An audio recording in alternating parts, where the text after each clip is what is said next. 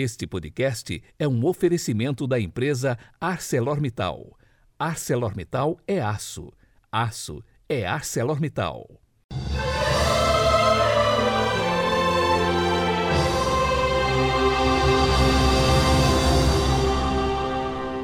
Sexta-feira, 24 de setembro de 2021.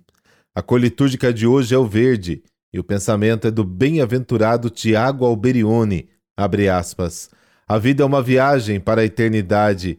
Um dia é o pedaço desta viagem. Fecha aspas.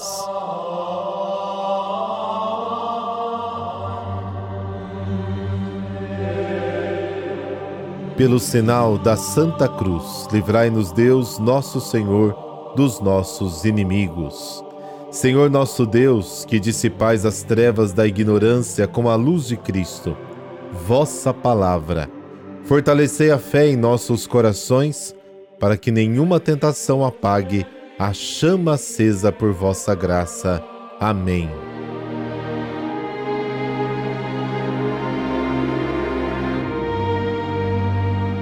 Lucas capítulo 9, versículos de 18 a 22. Aconteceu que Jesus estava rezando num lugar retirado e os discípulos estavam com ele.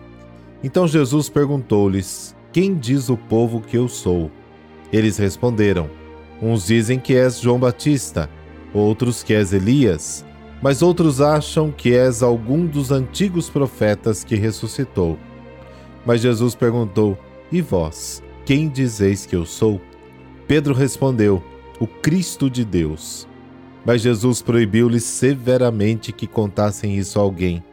E acrescentou: O filho do homem deve sofrer muito, ser rejeitado pelos anciãos, pelos sumos sacerdotes e doutores da lei. Deve ser morto e ressuscitar no terceiro dia. Palavra da salvação. Glória a vós, Senhor.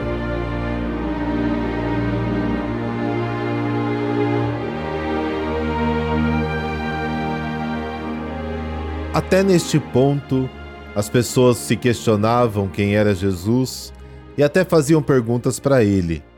Mas desta vez é Jesus quem interroga, ele exige uma resposta. E o nó central do evangelho de hoje é a resposta que Pedro dá a Jesus. Partimos da realidade do Cristo glorioso para o servo sofredor. É o mistério da cruz, escândalo para muitos, que exige uma conversão profunda de todos nós. O seguimento de Jesus é decidido no gargalo da cruz e não tem outro jeito. O verdadeiro discípulo não é aquele que questiona Jesus, mas aquele que se deixa questionar por ele. Talvez cada um de nós teria feito um plano diferente de Deus para salvar o mundo, e talvez teríamos considerado até mais inteligente, melhor, mais rápido do que aquele idealizado pela sabedoria do Pai. E a questão não está em reconhecer que Jesus é o Filho eterno do Pai, mas como a salvação nos é dada por este Filho.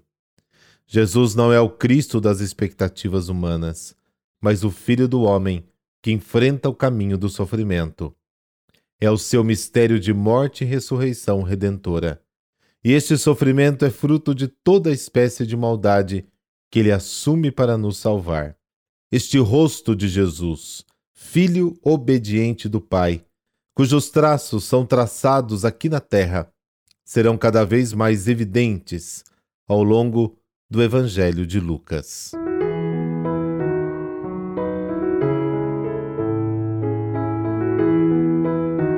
E hoje a igreja celebra São Pacífico ele nasceu no ano de 1424 em Cerano, na Itália. Muito cedo ficou órfão dos pais, sendo educado e formado pelo superior dos beneditinos do mosteiro de São Lourenço de Novara.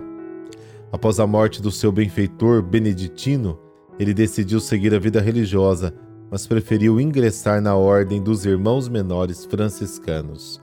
Em 1444, com 21 anos de idade, tomou o hábito franciscano. Em seguida, foi enviado para completar os estudos na Universidade de Sorbonne, em Paris, regressando para a Itália com o título de doutor. Desde então, se dedicou à pregação e percorreu inúmeras regiões da Itália. O seu apostolado era combater a ignorância religiosa, tanto entre os leigos como no meio do clero, especialmente em relação ao sacramento da penitência. Na sua cidade natal, mandou construir uma igreja em homenagem a Nossa Senhora.